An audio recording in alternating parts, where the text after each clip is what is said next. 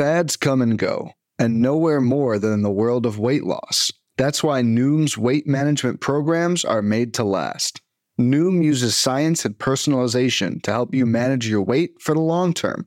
Their psychology based approach helps you build better habits and behaviors that are easier to maintain. The best part? You decide how Noom fits into your life, not the other way around. Sign up for your trial today at Noom.com. That's N-O-O-M dot com to sign up for your trial today. You're listening to Wins Above Fantasy, part of the Pitcher List Podcast Network, with Van Burnett and Steve Gesuele. Welcome back, everybody. It is Wins Above Fantasy, episode 91. Today is March 16th, Thursday, and that means we're two weeks out from opening day. I'm Van Burnett, joined as always by Steve Gesuele. We got a great show ahead. Talking best ball drafts, a uh, recent favorite of mine and Steve's over the past couple years, and the industry loves them in general. It's all the glory of draft and uh, none of the maintenance throughout the season. So, we're going to talk about tips, best practices, and recap my first draft with Steve this offseason where basically we got skin in the game with a little bit of money. So it's going to be great to talk through some names, some strategy. Pumped up for it. Steve, how's it going? Good. Um, as a wrestling fan, today's a big day, 316 day. Um, oh, Stone Cold. 316. It's it's sure. uh, it's nice. Um, we're not even recording this on the day, and I'm, I'm yeah, good podcast episode. I'm in a wrestling T-shirt, but hey, uh, got to do what you got to do to prepare for that, right?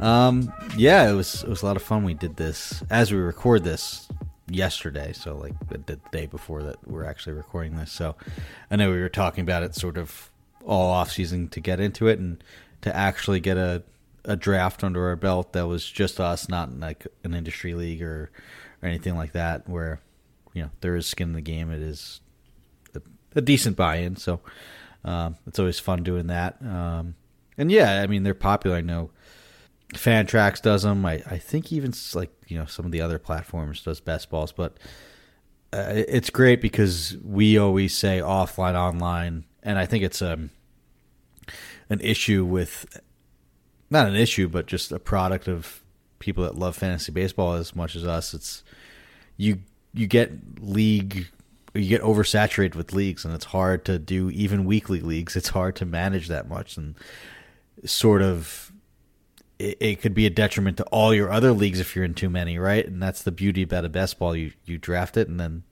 that's it. You're you're done. Like as as fun as it is you know in the grind of a season picking up players and doing FAAB and and going through the grind you can only do that so much. So that's why i think it's a beautiful thing. Uh, yeah to have best balls. And you know, we always say we want to do leagues together, but we have a lot of other commitments elsewhere.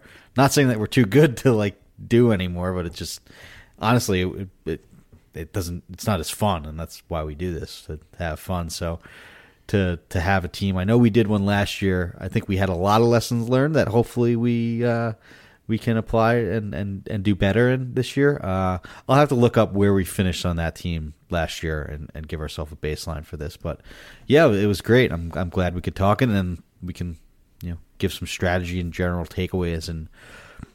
I, I think it's applicable to, to all leagues too, right? Because it's the draft is still important, and then that's all this is is just the draft. So, um, and in the middle of March, that's what everyone's doing. So it's timely.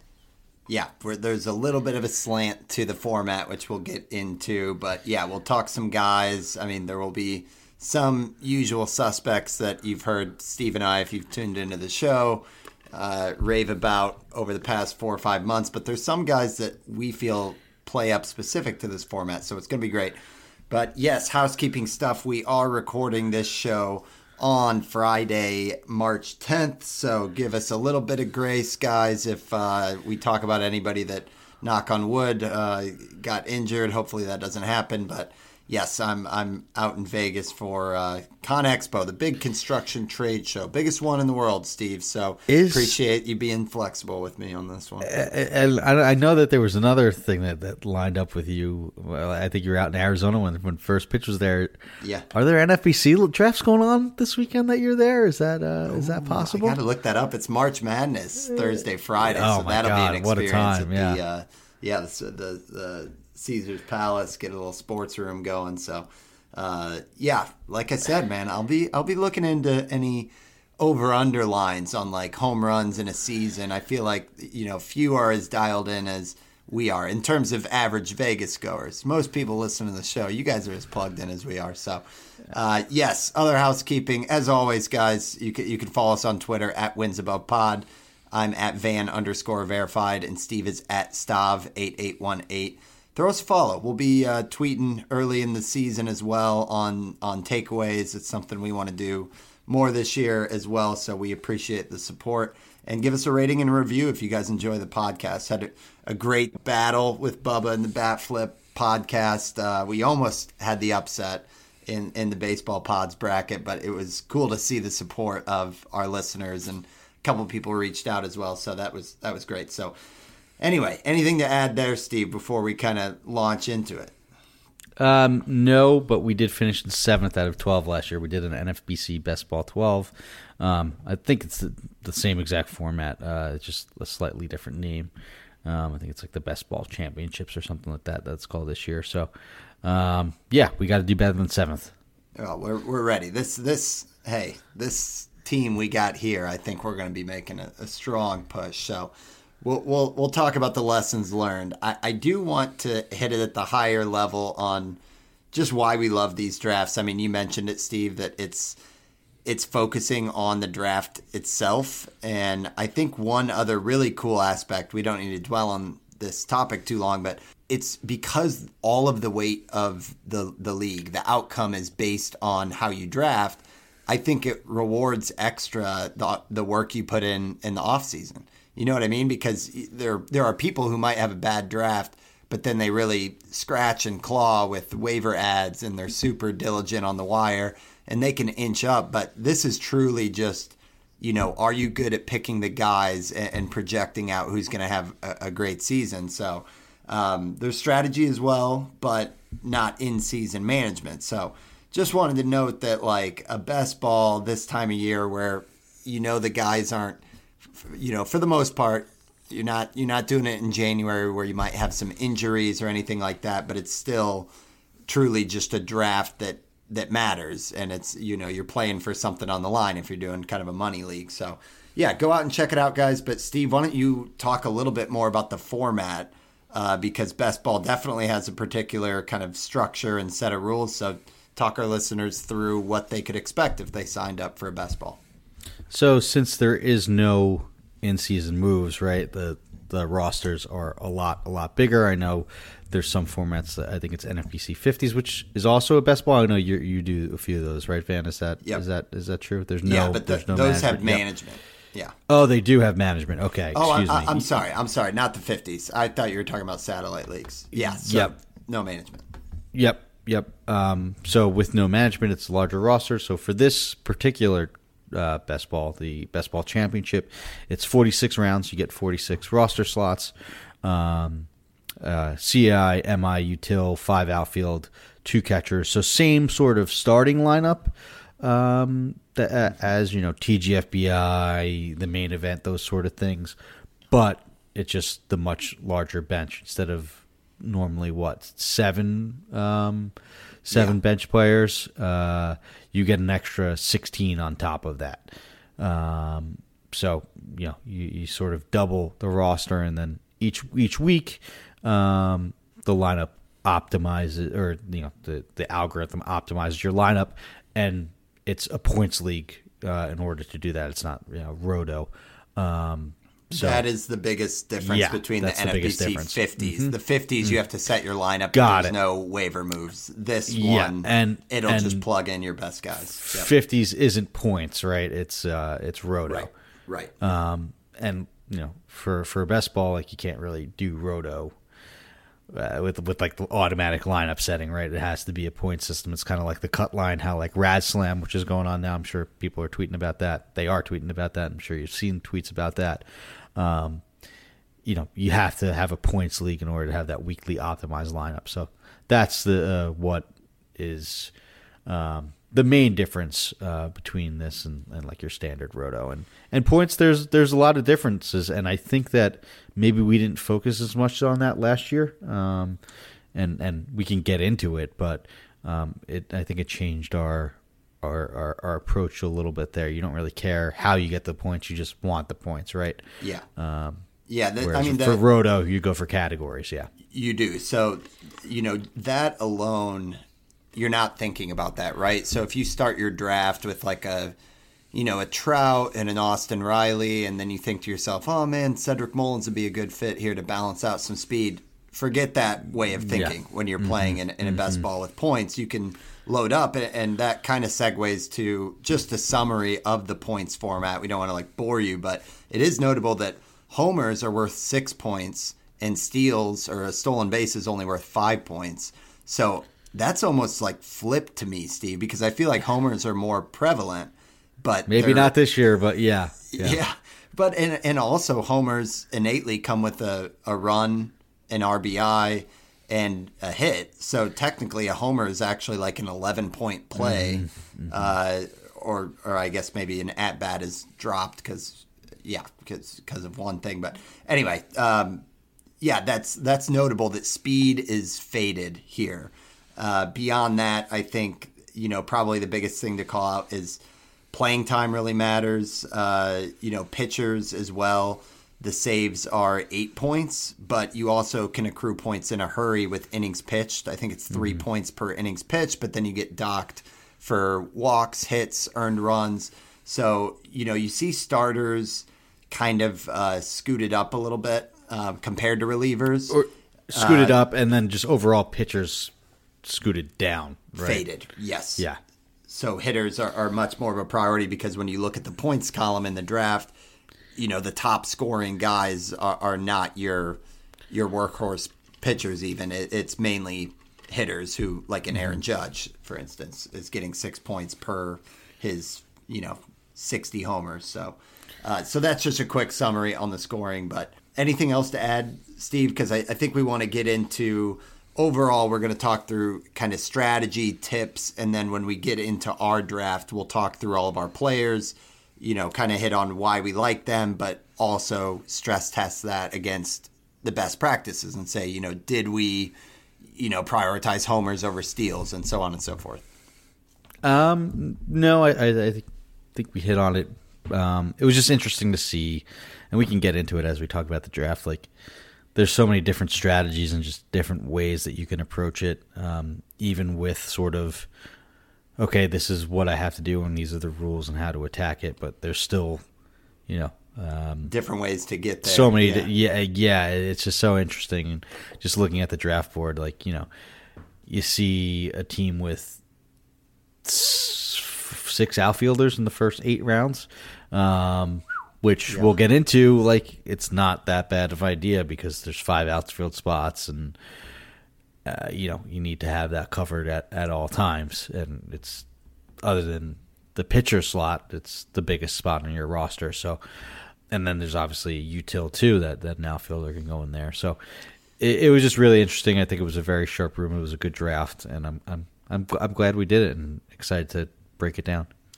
Well, let's alternate here, Steve, on on best practices or you know tips. You know, if you read a article about strategies for NFBC best balls or best balls in general, we can kind of go back and forth. One thing that jumped out at me, and, and it's just kind of logical, when you have 46 guys on, on your team and it's optimizing to the best performer, one thing that jumps out at me is that volatility, which is usually something I'm terrified of in weekly leagues, that's something that actually isn't that bad of a thing here because mm-hmm. guys who accrue their value from going nuts a- and we know the type, right? It's like you, you've seen, you know, Jon Berti go off for five or six steals in a week. You've seen some of the mashers who hit four or five home runs in a week, and then you know Rowdy Tellez, who how many games did he have multi homer?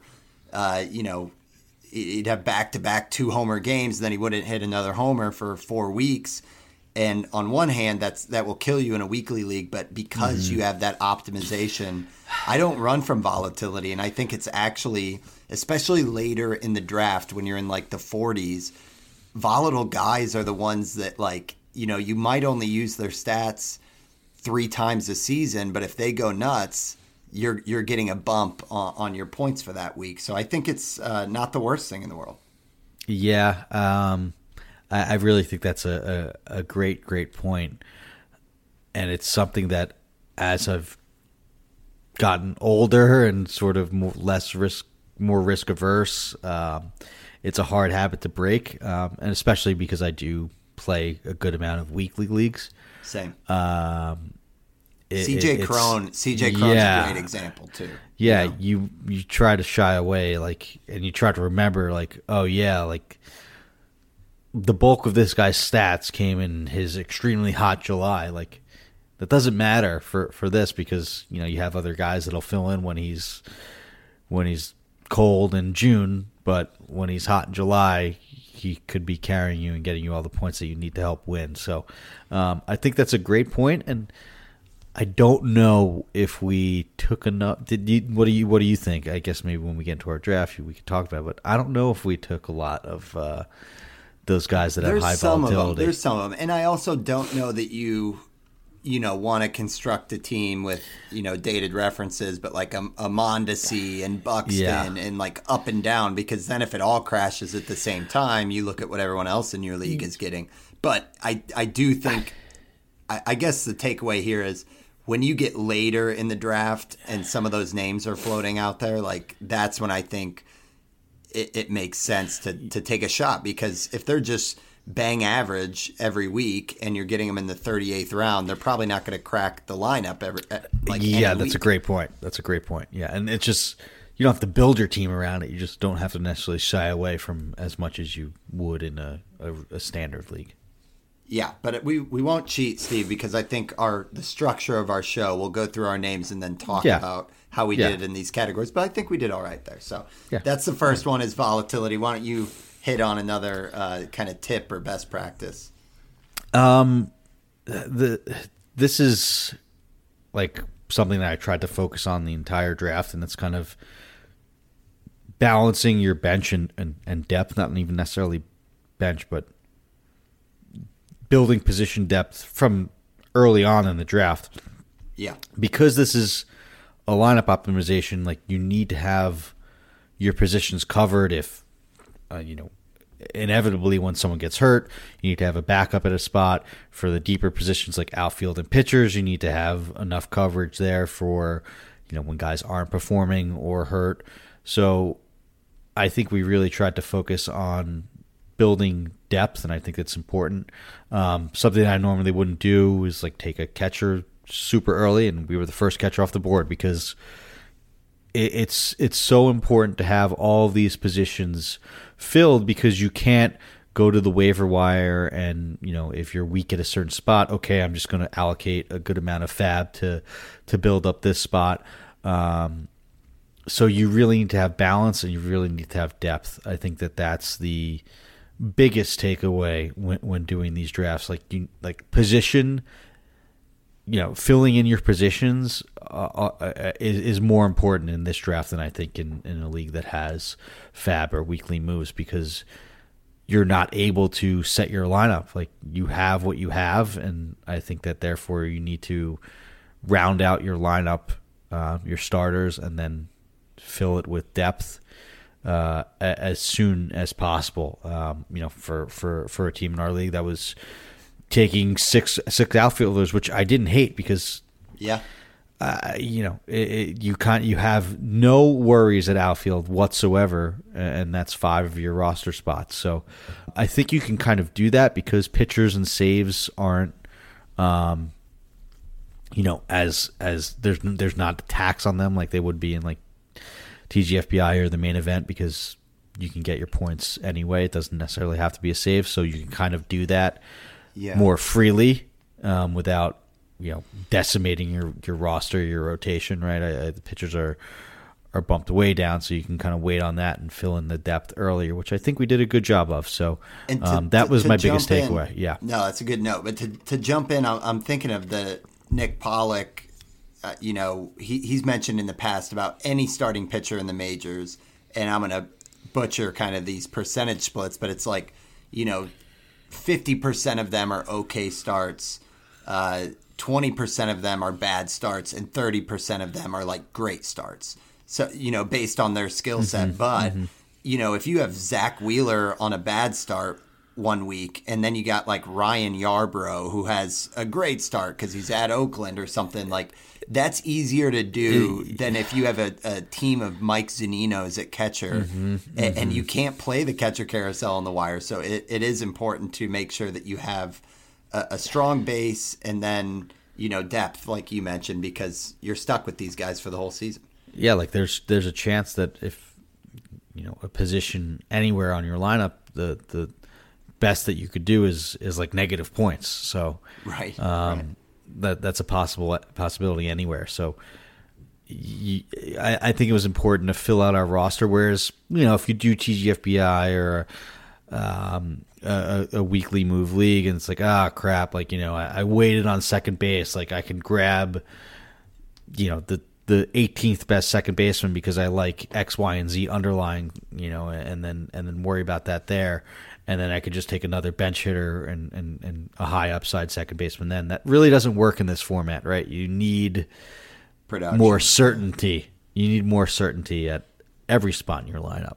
Certainly at the kind of for your starters. You know, it's yes. it's like have your anchors and then you know you can play volatility and we can challenge ourselves on that one too when it comes to our staff but uh, a couple other quick notes on best practices you know, right in line with that positional depth. Um, guys who are multi-eligible, yeah. right? So like a mm-hmm. Jake Cronenworth or you know guys that might seem a little vanilla. If they're first base, second base, all of a sudden they're capable at first, second, middle infield, corner infield, util. So that just makes the algorithm you know, it, it's like a permutation exercise. Yeah, it gives, it, it gives yeah. you more options. It gives you more hundred different lineup options that could score well for you. So those guys get pushed up a little bit, and you don't want to walk away from the draft uh, without any of those guys because it does make your lineup kind of a Swiss Army knife. So that that is a strength as well.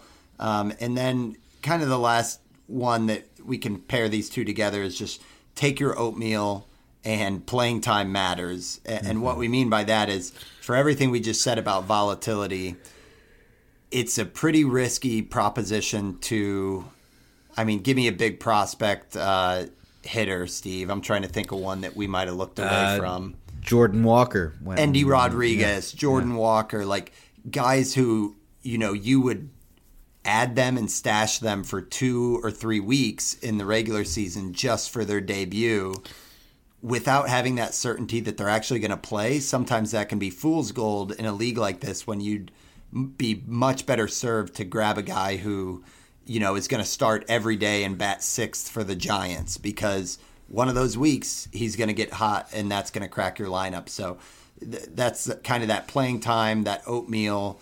I mean, you mentioned it too with did we would we normally love taking Realmuto in the third round? No, we wouldn't, but that's kind of that that take your medicine moment, and it really does help in the long run. So those are kind of our our different categories for tips: is balance your bench, uh, a boost for hitters, a boost for position eligibility, uh, late volatility, so you can try to get those hot streaks, and then playing time and oatmeal are are all some factors there. So hopefully that helps as a primer and we'll get into all the names that we took and, and evaluate how we did with with those strategic thoughts in mind.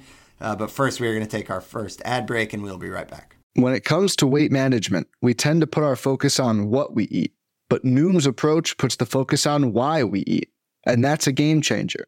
Noom uses science and personalization so you can manage your weight for the long term. Their psychology based approach helps you build better habits and behaviors that are easier to maintain and they help you understand the science behind your eating choices and why you have those cravings. Noom's personalized courses are easy to follow and we'll help grow your confidence with tools you can put into practice on day one. The best part? You decide how Noom fits into your life, not the other way around. And based on a sample of 4,272 Noomers, 98% say Noom helps change their habits and behaviors for good. Try Noom today and see the results for yourself. Sign up for your trial today at Noom.com. That's N O O M.com to sign up for your trial today. Most weight loss programs are short term fixes, but the problem is managing your weight needs a long term solution. And that's what makes Noom different. Noom uses science and personalization so you can manage your weight today and in the future. Their psychology based approach helps you build better habits and behaviors that are easier to maintain. And they help you understand the science behind your eating choices and why you have those cravings. Noom's personalized courses are easy to follow and will help grow your confidence with tools you can put into practice on day one. The best part? You decide how Noom fits into your life, not the other way around. And based on a sample of 4,272 Noomers, 98% say Noom helps change their habits and behaviors for good. Start taking control of your weight management and join the millions who have lost weight with Noom. Sign up for your trial today at Noom.com. That's N O O M.com to sign up for your trial today. Okay, so Steve, uh, any closing thoughts before we, we jump into the actual names, or are you ready to, to get into it here? No, no, let's get into it. Let's, Okay, uh, well, lead us off. Talk to us about our, you know, our draft slot, our maybe our first three or four rounds, and how you felt it went for us. So we we actually we set a this league filled like an hour before uh, the draft actually started. Um, so we were talking KDS, uh, the Kentucky Derby style draft order, pretty close to the draft, and I, I know we've been talking how we want like you know the sweet spot sort of the middle of the first round, but after drafting from that spot in TGFBI. Uh, and I know this was a little different because it, it, it was a live draft, 55 second pick timer. It wasn't a slow draft like we've normally been doing for these other drafts. But I liked building our team, or I like building teams at the turns, just two picks at a time. Yeah. So I think we did 1 2 and then 12 11 so that we could build our team there and then sort of went from outside in. Uh, Extra important too for Yeah. the importance of positions, like we were just saying, like that. You know, if you Yeah. if you're in the middle around, you can't really say I'm going to get a second baseman here and an Uh-huh. outfielder next. You know, I think it's easier to build to to focus on your positions and, and, and where you need to fill when you pick two at a time. So I like that for this format, um, I- and I like it more in general. You know, regardless of the pick, and like you know, uh, the the main reason for picking in the first round is because or picking towards the middle of the first round because you get a good second round pick. But then after there's there's so many other rounds, right? After that, it's done. Like you don't want to build your take your draft slot just based on the first two rounds. I know that you know arguably they're the most two important, but uh, I kind of like at the turn. So we got our second choice. We got two, um, which was fun. Uh, I think we we told ourselves that we were going to take whoever was left between Ohtani and Judge. Um, Ohtani went one as he does in most of these best ball points league, just because it's like you know, it- it's position eligibility on steroids. It's uh, you're either going to get him as this amazing pitcher this week, or you know he's going to go off as a hitter hitter and, and slot into your no util. headaches. You just get the best Ohtani. It's Yeah. like it's Uh, how it should be, man. Yeah. Um, So we didn't get him. We got we, No, we got no. Judge. I got Ohtani and Raslam though, which was pretty nice. I think I had him at, three, which is a, sim- a similar a similar format. Um, Never points, never ball. rostered Ohtani. Uh, that's got to change. Yeah. Um, so yeah, Judge. I mean, I, th- he's a guy. I don't think I've ever had a share of Judge really either. Um, so I, I know that there's just some talk of you know you don't want to pay for the career year, but I mean, in a points league where homers are just so valuable, like how could we have not gone Judge two? I think we considered Let me- Acuna, right? Let me throw that. Let me throw this Yeah. out, Steve. So last year in this points league format, Aaron Judge led all players with 1,118 points. Uh, can you guess what the second highest was without looking? Not the player, but the point total from eleven eighteen to what was second place. Um, eight thirty eight. You're literally looking at it. No, I'm not. But I, you- I, I, I, Dude, looked go, at it. go buy go buy a lotto ticket, dude. It's eight thirty eight on the dot. Are you screwing with me right now? No, but I, I mean, I saw it. It's just this. I remember God it, and it was, it was, it was gold. It was. Goldie. It was Goldie, right? It was Goldie. Yeah, Yeah. yeah. So yeah, spoiler alert. We, I we got the swear, I'm two. not. I'm not looking. I was not looking at it. But I that- did look that- at it obviously when we were drafting, but yeah, That goes to show, like Judge does not need to be who he was last year to to be completely elite in this format, especially with the the emphasis on homers. So yeah, continue. Sorry. uh, yeah. So I, I, there, there's just been so much, and he he does so much else well too, right? Like even if he's not this a 300 hitter, even if it's more like the 280, you're going to take that. And I'm not banking on Judge hit 60 home runs again, but I think the floor is like 45. You know, right? 40. As long as he stays healthy, yeah, for sure. Yeah, as long as he stays healthy, and he has now for the last two years, and eh, you know the the whole no one's really injury prone anyway. Uh, I, I sort of am in that camp as well. At least you can't predict who's who's who's injured um, too well or who will get injured. Um, but I just don't see how we could pass up on a guy who produced that many points. Like even if it's eighty five percent of that, it's still probably the best player in this format, right? Yes. Um, even seventy five percent you're taking, uh, and you're not disappointed with spending the second round pick on it, um, or the second overall pick on it. So, um, and outfield too is important because there's there's five to fill, and you know we got arguably the best one in this format at least. I would have considered Acuna too, um, but I just think that because it doesn't really matter, like the steals don't matter as much, um, and homers are more valuable. That I, I would give Judge um, a bump over Acuna, where I would probably go the other way around if it wasn't a points league. But um, it's it's nice having Judge on the on a points league roster. Yeah. Okay. Okay, so then we went with the uh, the second highest points leader from last year. With I didn't. I didn't realize that. That's nice. We have Yeah. one two from last year. one, two. That's so, great. so yeah, at the end of the second round, we got Goldie, which again, kind of attacking positions, knowing that it's five outfielder. We got Judge, then we got Goldschmidt at first, and then on the swing back is where we went Realmuto, and we talked about that uh, earlier in the show. So we'll we'll keep rolling. What gets a little interesting for us, Steve, is here we are in round four. We don't have a pitcher and we went ahead and rolled the dice with the Jacob DeGrom. Now, I know what you're saying that our best practice was take your oatmeal, especially at the top of the roster spots, but I do think for the starting pitcher there might be a little bit more forgiveness mm-hmm. in that, you know, yes, DeGrom might not be there all the time, but as long as we can have one of our 12 pitchers or really we have what 18 pitchers as Yeah, long as we have one so. of those guys that you know performs well to kind of backfill for Degrom, and then the weeks when Degrom is on fire, we're just going to cherry pick those best weeks. So, you know, God willing, he stays healthy. But this was a little bit of a gamble compared to our first three rounds for sure. And there is an overall aspect which I think is always fun to take a, a risk on a guy like Degrom.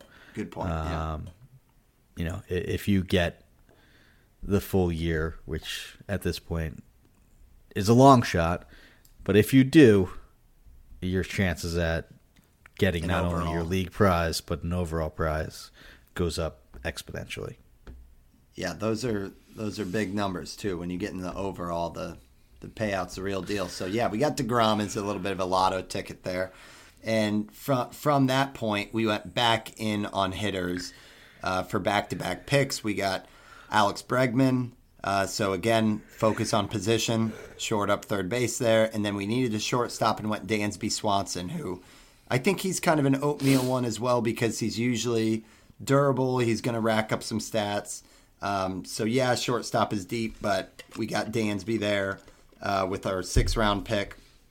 Then we went back in on pitching. So Steve, why don't you kind of uh, VO where we were at with with this back to back pitcher move that we did here? Real quick on Swanson, uh, Yeah. you know, I, I don't love him. Uh, I think it was a career year last year, so even more so than Judge, he's just not as good as a player. Like, you don't want to buy someone coming off that career year. It's a new contract on a new team. We, we've talked extensively about how sometimes that leads to some slumps in the beginning of the season. That being said, and yes, shortstop is deep, like, but you need a shortstop from this tier sort of thing. Uh, Yeah. Wander Franco went the pick before, like even though it's deep because it's best ball and you need to have that depth, like that's that's sort of the thing that I would change my mind on. Where if I didn't have a shortstop at this time in in a weekly league where there was moves, I probably wouldn't. I would you know I would say okay, I'm cool with waiting and taking you know uh, a flyer on a shortstop and having like Ezequiel Tovar as a starting shortstop or something like that. In this format, no, um, because you need need that depth at that position. But Yeah, but Swanson has missed, uh, I think, all of two games in Yeah. the past three seasons. So, there, so there's durability. even if it's just that, right? That that that's useful. Um, Plus, he but- just feels like a guy. You know, he, he feels like he belongs in Wrigleyville. I think he's gonna. I like it. I like yeah, it. the fans are gonna lean in there. You know, maybe it's the Cardinal in me, but I know he's gonna be good for them as well. So anyway, we got Swanson. Uh, talk about our, our pitchers as well. Uh, Gausman and Greene, the two G's, um, to back up Degrom. Uh, So another, I, I think when we took him, you're like, yeah, Gausman could be like a top five, ten pitcher, uh, which I think he can. Like he has been in the not too recent past. I know last year wasn't peak Gausman, but there was a lot of unlo- there was a lot of like bad luck that went into the, the quote unquote down year for him. Like he was still really, really good, and I considered maybe a low end SP one. Dude, I was Um, I was I was gonna hit on him in, in our episode last week, but just so, like to quickly recap, like uh, on pitcher lists, PLV hit luck, thirty four hits were straight up unlucky for Gausman. So that's where that like he had he had 174 innings, 205 strikeouts. So the K's were elite. 335 ERA you'll take, but the 124 WHIP is what you, you were like. What? 124 WHIP when he had a four percent walk rate, but his BABIP was 363 last year, and his career BABIP is 290. Like I, I just think Gausman is you know, he could be like a top five guy this year with his swing and swing and miss stuff. Uh, yeah, I, I was I was pumped because I didn't have a share yet. I got sniped by Pete Ball in uh, TGFBI, so yeah, I, I was really happy that we got him here, Steve. Yeah, uh, you, you you said everything I need to hear. Uh, I, I love it. I think that there's some you know there's an overcorrection with Gausman, even though he's still considered uh, you know a, a a top pitcher. He's not being drafted like he was last year. Maybe people felt like they got burned because of that whip number, um, and just in general, I think that's a good time to buy in, uh, especially with a guy with with those skills. But then you were on the other side of it with Hunter Greene. We were kind of like echoing each other here. So talk talk about the Hunter Greene call here.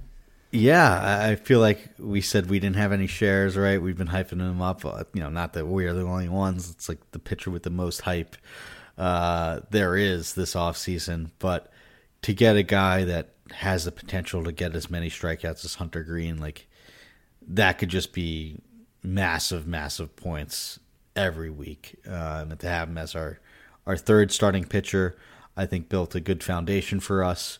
Um, you know, three in the first eight rounds, I don't think is too too much. You know, we said we wanted to build build on hitters, and I still think we were able to do that. We we kind of got a lot of our scarce positions covered um, at first and third that allowed us to do that. Um, so yeah, I, I think that Greene is a, a perfect balance of upside, um, especially when we paired it with more of a steady Eddie guy like Gausman.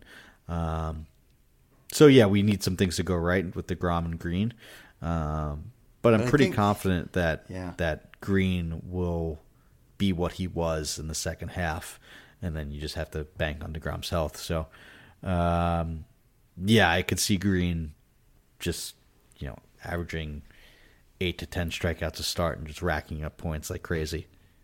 Yeah, it, like the trend that we're kind of showing early on is that like our our stable foundation was on the bats, but then Mm-hmm. on pitching because we knew, you know, there again, all it takes is one two start week or you know a light matchup, and you might have a, you know, whoever it is, Kyle Muller or something, jump into your your lineup. So we were we were going for some of the boom bust top end pitchers to where like if we were to make any noise in the overall, it would be because our pitchers that were you know lotto tickets hit the jackpot. So yeah, I think and then Gausman was a nice little stability to mix in there. So yeah, I think those were were both good plays that uh, I'm super happy about. Um, so advancing here as we're now kind of getting into round nine, you're you're passing like pick 100 range. This is usually the section where you're kind of filling the gaps. So at this point, we were, you know, we only had one outfielder with Judge being our first outfielder. So we went in on Christian Yelich, who who you were pushing on Steve, and I, part of my concern was just, you know, with Yelich. I, I talked last episode about how I'm kind of fading Brewers hitting just a little bit, but when you do look at Yelich's line, it was pretty solid for for you know viewing that as like a down year. It's funny. I remember at the start of last season we were saying it's going to be one or the other for Yelich. He's either going to be an MVP candidate or we're going to be picking him at pick 300 next year, mm-hmm. and it was not that case at all. He was like right in the middle. And maybe that's who he is at this point with room for more. But, you know, I think it was a, a solid pick. And I think he's a little underrated in terms of across the board stats. But why were you pushing so hard for Yelich? Um, yeah, I think it's just a, a, a like another guy that I think is is victim of what you said that those MVP expectations. Like, if this is who Christian Yelich is now, like it's still a, a pretty good fantasy player. Like, I would expect, you know, probably uh, a, a little bit better average because of the shift. Um, you know, he's had issues again recently with ground balls, and if one thing is going to go up, it's batting average on ground balls, and Yelich still hits the ball hard. So um, I think there's some room for for batting average improvement, and we could see sort of that Miami Marlins um, pre. Yeah. True breakout with maybe a little bit more power, um, you know, with 20 homer power, which is really, really good. Um, and I know you were talking about how you know he does walk a lot, and that could take away some of his uh, um, Hits and everything. is his value there. Yeah, but I believe you know you lose a, a point for an at bat, right? And walks aren't at bats. Uh, let me make sure it's not plate appearances in the rules, but I'm pretty sure that that's the case. Yeah, it's at bats. It's at bats. So yeah, so a walk isn't a negative one, which is not nothing um, for Yelich and for a guy that steals as much as he does, um, hits as much homers as he does. I think that there is some room for upside with Yelich, and yeah, we really need an outfielder. Uh, I know we were considering Kwan, who actually went with the next pick, but I I, I just can't see Kwan with with you know a, a max 10 home runs from Stephen Kwan. That would be a lot for him. Um, I know he gets a lot, a lot of hits, but you know, only 15 more homers from Yelich should make up for that, considering he does steal uh, just as much as Kwan does, if not more. Yeah, and yeah, I know in the off season a lot of people talk about, you know, everybody's got a success story and everything, but that Yelich interview where he was talking about Jesse Winker when they were asking him about his off season, he, he kind of stepped away from trying to fix himself so much and just enjoyed like some some personal time. And there's some articles about how he's in, you know, the best headspace that he's been in in years coming into this off season. So I know it's super soft narrative analysis, but you know sometimes that stuff, you know, these are human beings. So maybe maybe there will be kind of a, a return to a happy medium between breakout Yelich and Marlins Yelich, like you're you're talking about. Yeah, I hope I, I hope so too. I, you know, I, I feel like Yelich is the kind of guy that that can do that, just with how he approaches the game and what he did to unlock and become an MVP player. Right, like it was just an amazing story, and you know, um, I, I I'll always root for Christian Yelich, and I'm glad that we have a share. Uh, For sure. personally. Yeah, agree. And great call on the the shift. That'll be nice to see if his 252 average from last year can, you know, maybe get up to 260. And then we're talking about like a, you know, 2020 guy with a 260 average. So mm-hmm. I like it. Uh, moving through our next picks, you know, we got Nico Hoerner. We've talked about him a lot on the podcast. Leans a little bit more steals heavy, but we didn't have a second baseman. I know we still like uh, that he is kind of a true 280 hitter with, with room for more and possibly 10, 20, maybe as many as 25 steals. So that should add up with him hitting leadoff for the Cubs uh, to where, you know, we like that production because we needed a second base. Um, and then beyond Hoerner, we went Blake Snell as our SP4 there. So another guy that's kind of feast or famine, but you probably don't need to deal with the headaches when Snell does have mm-hmm, his one or 2 mm-hmm. blow up starts. But you are getting that, you know, he's going to have a hot hot streak where he looks like one of the best pitchers in the league, like he did for the entire second half of last season. So Snell, DeGrom, Hunter Greene, like we have some absolute it's uh, point it, stat rats when they're on. You know, it's a it's a good format for cherry bombs because you don't worry about the bombs, right? Yes. Yep. Well said. Yeah. So Snell, we got there. We've talked about him plenty as well in the off season, but uh, we went in after that for Joey Meneses, which you might hear that and be like, "Whoa, that seems early, right after a Blake Snell." But remember, pitchers get pushed down, and Meneses has the dual eligibility with first base and outfield. So this is the first one I think, Steve, where we can, you know, say that's a corner, that's an outfield, mm-hmm. whatever, he, wherever, wherever he plugs in. Having those, you know, having first base outfield is so much better. Like is so much better than second base shortstop, which is a lot more common, obviously, yeah. um, just because it's second short and corner. Um, for this, it's second short, so you know, first CI, NOF. Um, and then another guy that we're going to talk about a little bit has, you know, the CI MIOF, which is which is great. Total cheat um, code. So yeah, they're they're like cheat codes in this game. Like you were uh, like we were talking as we were drafting. It's like, oh, you know, we don't have a backup uh, CI or corner infield. It's like, oh yeah, Meneses is there. It's like, oh yeah, nice. Like it's it's it's relieving when you yes. realize that you have these guys big time. Uh, you know, because because the draft um, software and and and and room like slots a guy in for these best balls at a certain position, so you kind of see like an O for one at, at CI. It's like no, you're you're good there. We got like, uh, yeah, we're we're covered, which is which is nice to do. And you know, there's a lot to like about Meneses too. I, I think we talked about him last week. Uh, a lot under the hood, backed up.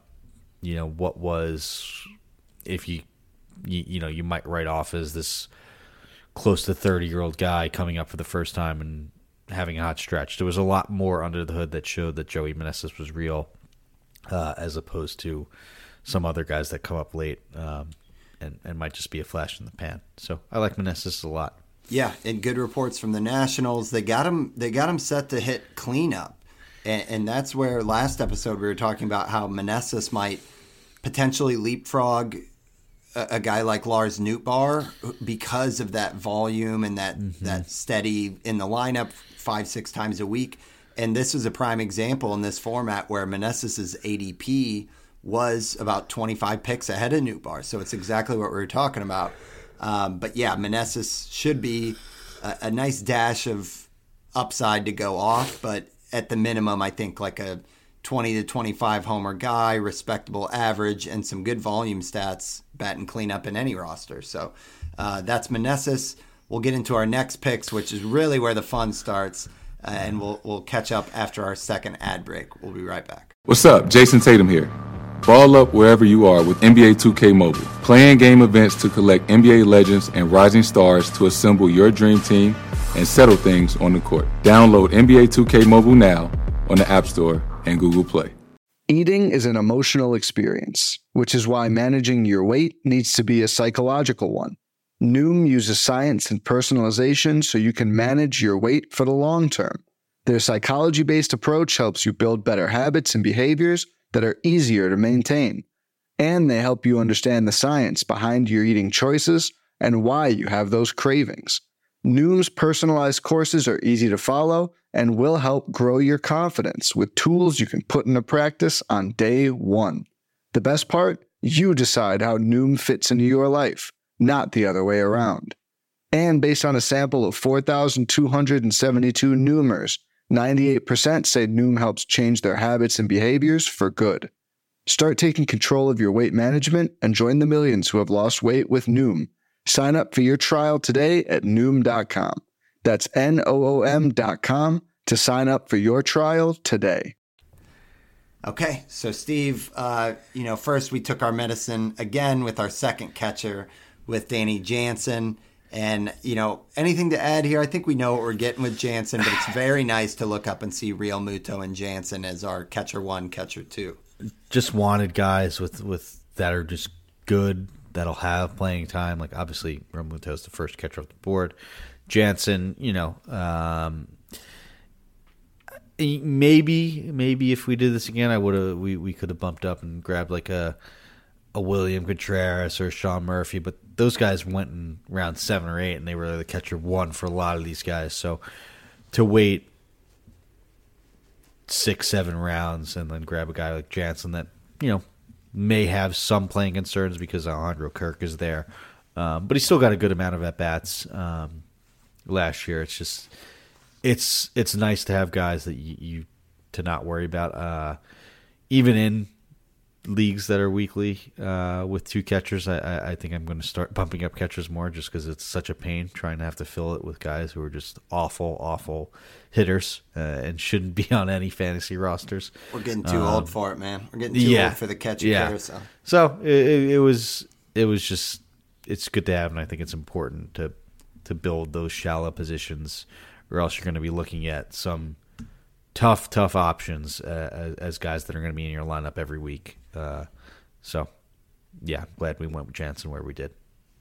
And then next, we go with forget everything we've ever said in the past two shows about Lars Nootbaar because we are in with another share, Steve. And, you know, I think at this stage, you know, you're near like pick 200 in that ballpark.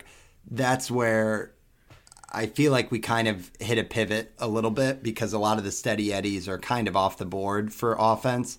So then you're just looking for, you know, upside and playing time. And I think Nootbaar should be good for his four out of five games. And we all know with with Nootbaar, there's the potential that yeah, his projections might say 17 homers, five steals, but nobody would be shocked if he went out and hit like 25 to 30 homers with a, a much better batting average than like the 230 he was at last year because he completely turned it around in the second half of the season. So I think we're pretty stoked that we got Newt. Um, and unless you got anything to add there, Steve, uh, you can hit on the next guy. No, it's just interesting because normally at this point in the draft, I know we always talk about how, like, you know, once you get to pick 200, you know, you shouldn't be worried about taking some risk because you can just cut a guy uh, at, at, this point and really not have any regrets. Well, not in this format. Like we're no. we're stuck with Lars Nootbaar for good or for worse, which yes, um, for better or for worse. So I, I, I think it's fine to, to mix it in, and I think it's nice that we mixed in a, a an oatmeal Meneses with with a with a new new bar and Yelich um, before that, yeah, and Yelich before that, right? Uh, especially for outfield, yeah, that we have to fill five spots on a daily basis. Um, so it's just interesting to keep in mind, like, yeah, this is the point where you can take a risk, but no, you can't cut these guys if they're total flops. So you need to balance that, and I think we we we did a decent job with that. But it's just an interesting takeaway. I think he'll be his defense is great oh, too. I think he'll be. Yeah, I'm not saying that he is. Yeah. This extremely risky um, player, but like you know, uh, it's just more of an overall overall takeaway. Like yeah, for sure.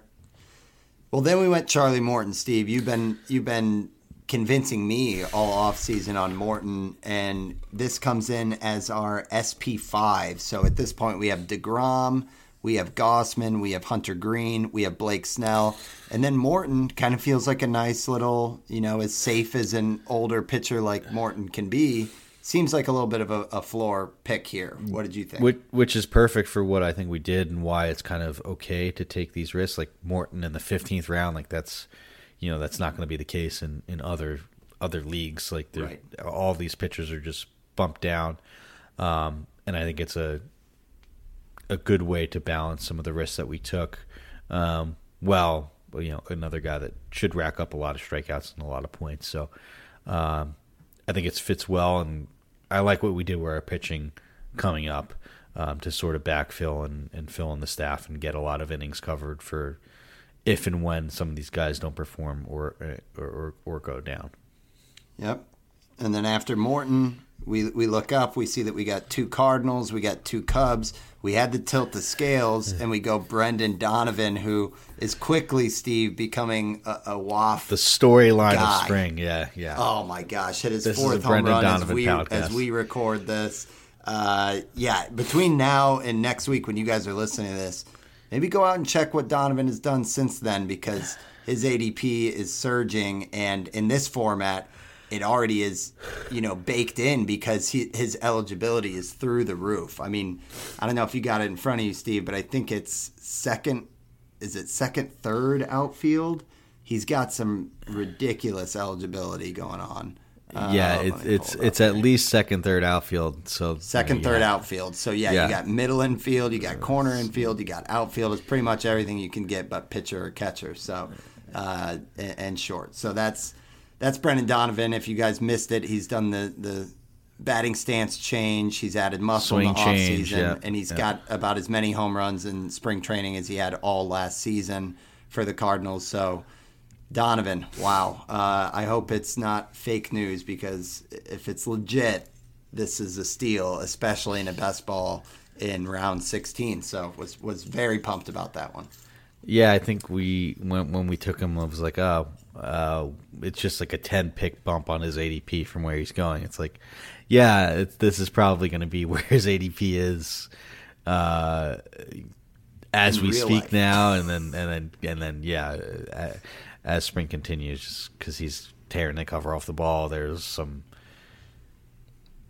you know actionable changes that took place uh, in in tweaking his swing. It wasn't Driveline that he went to, but he went to like another facility similar to Driveline, like Lars Nootbaar did, and added bat speed and changed his stance, all that good stuff. Everything you want to see um, to back up these these results, which is We were exciting. talk- It's we were exciting. talking about it, Steve, and I think what we mentioned is, you know, peak Brandon Crawford, even visually with the flow, uh, you know, and that infielder just kind of, uh, you know, stocky and a little bit of uh, power speed combo with some average floor. So, yeah, love Donovan there. Then, you know, there's 46 rounds, so we can't talk about every player in depth, but Mm-hmm. looking at some later picks, Steve, maybe I'll cluster uh, two sets of three here, and then we can take our pick from the deep, deep ones. But, you know, the, the next ones, we got Jesse Winker, who we talked about last episode. Uh, full disclosure, I think that one on our 55 second clock was an auto did, pick, did. but it was it was It about did. 30 picks before ADP. I think it's still fine for Winker because with a guy who traditionally has volatile splits, this is another guy who's like the poster boy for, you know, one week where you're you're texting all your fantasy guys and you're like, "What is going on with Jesse Winker? Six homers this week." That's going to be gold as like a, a deep outfielder option in a best ball. So you got Winker. We went Hunter Brown, who again has that kind of boom bust factor for for pitching, but with the Astros, hopefully some wins. Uh, and then uh, is it? I always pronounce Duran's first name wrong. Is it Johan? Johan Duran, yeah. Johan Duran. So Duran was was a kind of our first uh, closer, which it's probably a good time to note that while closers overall don't score as many points, saves being eight is kind of attractive, especially for a guy who can rack up strikeouts. Because if there's a week where he gets a couple saves, that's pretty much the equivalent It's- of like a complete game. Like Yeah, win, it's pretty. you know? It's pretty easy for closers to to break into your lineup. While you don't need them, um, it's good to have them, right? Uh, insurance. Yeah. so any and- one of those and I- three, yeah. Go ahead if you want to dive in. I sort of like what we did with closers. We just took high end guys that should get saves. Um, we took Duran, we took Al, Al uh, Evan Phillips, we took Alex Lange, guys that have skills that maybe are depressed because they don't have the full roles yet, but you know, all it is going to take is one or two saves a week for these guys with how many strikeouts they get to to provide value and to break into a lineup on any given week. So, um, I like that strategy uh, for for best ball for what we did, even though we didn't spend any draft capital on on an early closer. We still got some really skilled guys uh, that should be able to to crack the lineup each week. For sure. Yeah, I think they're like, you know, maybe 15 save guys, give or take. Um, and as long as they don't all happen Well, on I the same week, you're in good yeah. shape, and they could be more. Or the, or they yeah, because they could run with their roles. They're definitely the most skilled guys in their bullpen. Um, and just on Winker, I know we got auto picked, but we needed an outfielder. Um, he was our f- fifth outfielder. f- Uh, Fifth, if you count Meneses, I think. Uh, yeah, so fifth outfielder if you count count Meneses. So and then you got? Donovan as well. So, Yeah. you know, that's how it works. That's, Yeah, but the the outfielders, the straight outfielders who went after Winker were Jorge Soler, Austin Meadows, Bryan De La Cruz, Charlie Blackmon, Jarred Kelenic, Lourdes Gurriel. Like yeah, I'm good with that. I'm good with Winker over those guys. for sure. Yeah, and the next kind of three pack, we went Sean Manaea, Evan Phillips, as you mentioned, and then uh, I don't know that he was our next pick. I think he was much later, but I, I did want to call out Matt Carpenter because this is another guy that when he was when he was playing last year, he like there was a month where he was ranked number one overall in fantasy, and it's like that wouldn't be ludicrous if it happened for the Padres for Carpenter. And while he's util in most formats, roster resource has him at right field, so he might pick up outfield eligibility as well, which is Yeah. an, another plus. They have Cruz there, so he just needs ten games at the same position, right, to get in season eligibility. So um, could be done, especially if he goes on another run. I know that there was another. Uh, there was a swing change in the minors last year. He was absolutely tearing the cover off the ball with the Rangers, and then signed with the Yankees, um, and then did what he did before getting hurt. Um, so had he not gotten hurt, like maybe we're talking about Carpenter as a much earlier pick than round thirty-eight where we got him. Yeah, so I mean, he's kind of in that like Joc Pederson territory as well, where like even if they platoon him, you know he's going to go off for you know a few weeks and crack the lineup, which is good. Um, man, so opening up, I mean, we we've talked about this stuff throughout position el- eligibility. We ended up getting Nico Hoerner, Meneses, Donovan. We just talked about Carp. Uh, we got Jon Berti, who is another guy who can just you know cash in on a four steal week. Berti is second base, third base eligible. It's kind of a sneaky play. Um, you know, maybe one thing we didn't talk about as much is like really deep once you get in the round 30 and beyond, looking at guys who do have a role carved out for that volume and some really kind of oatmeal names, even though some of these have some some options, but uh, Mike Yastrzemski we grabbed who should play every day for the Giants. Jose Siri, not quite as oatmeal because there's some power speed upside there, but he's set to play outfield hopefully every day for the Rays. I know they shake things up. And then you were cracking up when I threw out Carlos Santana in the 34th round, but he's batting cleanup for the Pirates. Like he's going to get volume, man. Yeah. Like, this is a fun exercise to basically go with the boring production guys that typically you'd be like, oh, I don't want that guy, you know? Like I like I just kept saying to you and saying to myself, and you're saying to me, like at this point we just didn't want zeros. Like we want guys with jobs, guys that can contribute, guys that can fill in when we need them to at the lineup in any given week. So I think we focused on role more so than upside. Um, did it, maybe maybe did a good balance balance of that. Um, with Maybe guys talk like through Akil- some of yeah, talk through some of our upside picks Yeah. because we did sprinkle them in, and there's some some good like ones. guys like Akil Baddoo, uh, Elehuris Montero, who you know you brought up. I think he had one strikeout in 23 uh, spring plate appearances so far. Um, that was the issue last year. He flashed some good power in Colorado. Could be the starting third baseman for them. Um, so that's nice. Uh, I, I think it's it's a, it's a kind of the ideal blend of playing time, Yeah. and and upside. but like Um, a, another- a Brett Baty maybe Yeah. is, is a big upside. maybe one. more that's more just straight upside there Yep. um but you know he played for a bit last year um and could be a guy that just comes in and tears the cover off the ball and runs with the roll um but then the next pick is like the most oatmeal balance with that with Carlos Santana.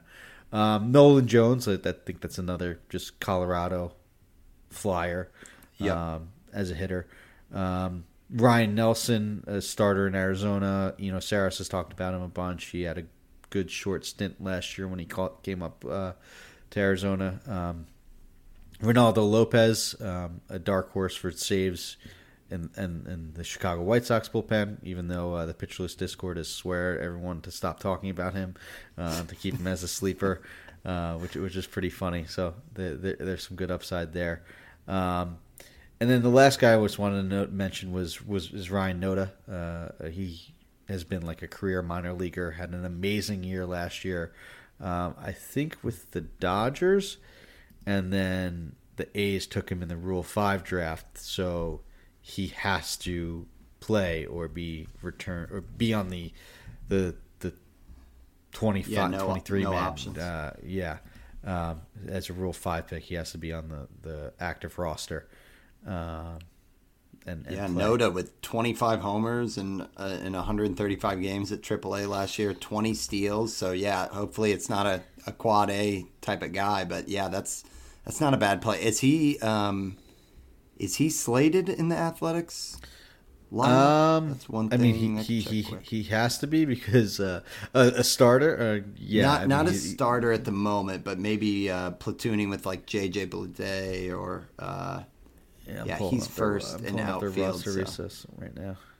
Esteury Ruiz, if he bottoms out, Laureano should have a position, but I think Bleday is, is probably where it's like may the best man win, and then yeah, who knows if they pick up an injury or something, but that's you know 25-20 at, at AAA is nothing to sneeze at. I mean, hopefully he gets a shot and, and can run with it. But yeah, that's that's an upside play, and it's I think I think it's okay to sprinkle those in when you have stability and, and playing time around it. So they they have uh, Aguilar starting at DH, so that's a natural platoon. Aguilar's a righty, uh, Note as a lefty, so maybe there. Um, Seth Brown was at, at first, uh, and who knows? Who knows how long Ramon Laureano and Seth Brown will be Oakland A's and create a job there. Yep maybe the last two like upside plays again because we kind of cushioned around it with like a Mike Yastrzemski, a Jose Siri. Uh, we did go Nolan Gorman and Andrew mm-hmm. Painter on a turn, which was uh, you know a lot of sizzle there, but also you know guys that could explode, and, and there's an overall element. So yeah, I mean, I guess at this stage, Steve, we've like we've talked through all the picks, the strategy, we've kind of been peppering in. What big picture takeaways from this draft? I mean, I feel like we both felt really good about it, but are, are there any closing thoughts on kind of best ball and how our team shaped out? Um, yeah, I, I think it's it's super important to, um, and I think a, a focus of mine was to not take those upside plays too early. Like, you know, I, I don't want to take uh, you know, uh, an Oneil Cruz in the, in this format just because you don't know if this is going to be the year that he figures it all out, um, and you know you can't have a guy that is a zero for however many months he was when he was when he you know when he first came up, right? Mm-hmm. Um, not saying that he's going to be, but that's just the sort of risk that I don't want to take. Um, yeah, most of our early risk was all concentrated on on pitchers. So yeah, so take your risk on pitchers because you could fill in those pitchers easily, um, and I think we did a good job of that. But for you know a shortstop, like you're not filling that in with a with a great player. If you take Oneil Cruz and he isn't great, um, you know, I'm I'm not saying that I think he's going to be better, but I think Dansby Swanson is a lot safer, and you need to be safe with your hitters, especially in this in this format. So um, that's my biggest takeaway. I think it was we, we did it well, um, and and we really focused on playing time and building that depth and making sure that we are going to have the least amount of zeros uh, in, in, our lineup spots at any given week. That I think is the goal and how, like my mindset, what I keep told, telling myself in the draft is just make sure that you're not going to be take, taking zeros at any roster spot at any time. I know that's impossible. And, you know, you can't do it, but you need to minimize that. Yeah, I mean that's well said. It's like what we lacked in kind of early pitching. Mm-hmm. I think we kind of invested in, you know, catchers, for instance, with Realmuto, Danny Jansen. Like that's going to be a, a, big relief. And then, yeah, I, I mean, what I'll be watching throughout the season is, you know, how did how did our our late round picks work out? Like, was it Yastrzemski getting in our lineup way more often than you know a, a Nolan Gorman, for instance, because those are two kind of side by side where it's like a mm-hmm. lot of mm-hmm. upside versus kind of the the floor with Yastrzemski. So, yeah, I, I thought it was a blast. And again, if if you guys listening, if you have not gotten into a best ball, like give it give it a try. It really is a, a fun way to do another draft. It doesn't compete with you know your attention span. Mm-hmm. You know on weekends when you're processing FAAB, or if you got a home league that you know takes a lot of your time. This is a great way to you know get out there do a draft you can split the entry fee like me and steve did it, it's it really is a lot of fun and it's a great way to get into that practice of a, a quick live draft where you you got to make some decisions about backfilling a, a, position or you get sniped and you got to react quick. So a lot of fun and, and glad we did it, Steve. I, I, I got a good feeling on this one, you know? Yeah, it felt good. It was, it was a lot of fun doing this. Uh, you know, it, it, it's great. We love drafting. Um, and, and now we have something to just look at when we do FAAB each week, you know? Uh, yeah, just, just it's it's nice just to have a league that we can just look at the standings and it does everything automatically for us. Grab so, the popcorn. Yeah, exactly, exactly. All right, well that rounds us out. I'm, in two weeks we'll be uh, putting it all into action on oh, yeah. opening day. Steve, uh, listeners, thank you guys as always for tuning in. Again, we're every Thursday from here through the season, which we're excited about. And uh, yeah, before long, Steve, we're gonna have to start actually planning what the milestone is for episode 100. So it's going to be a lot of fun. And uh, for everybody tuning in, thanks for talking baseball with us, guys. Thanks for listening. Later.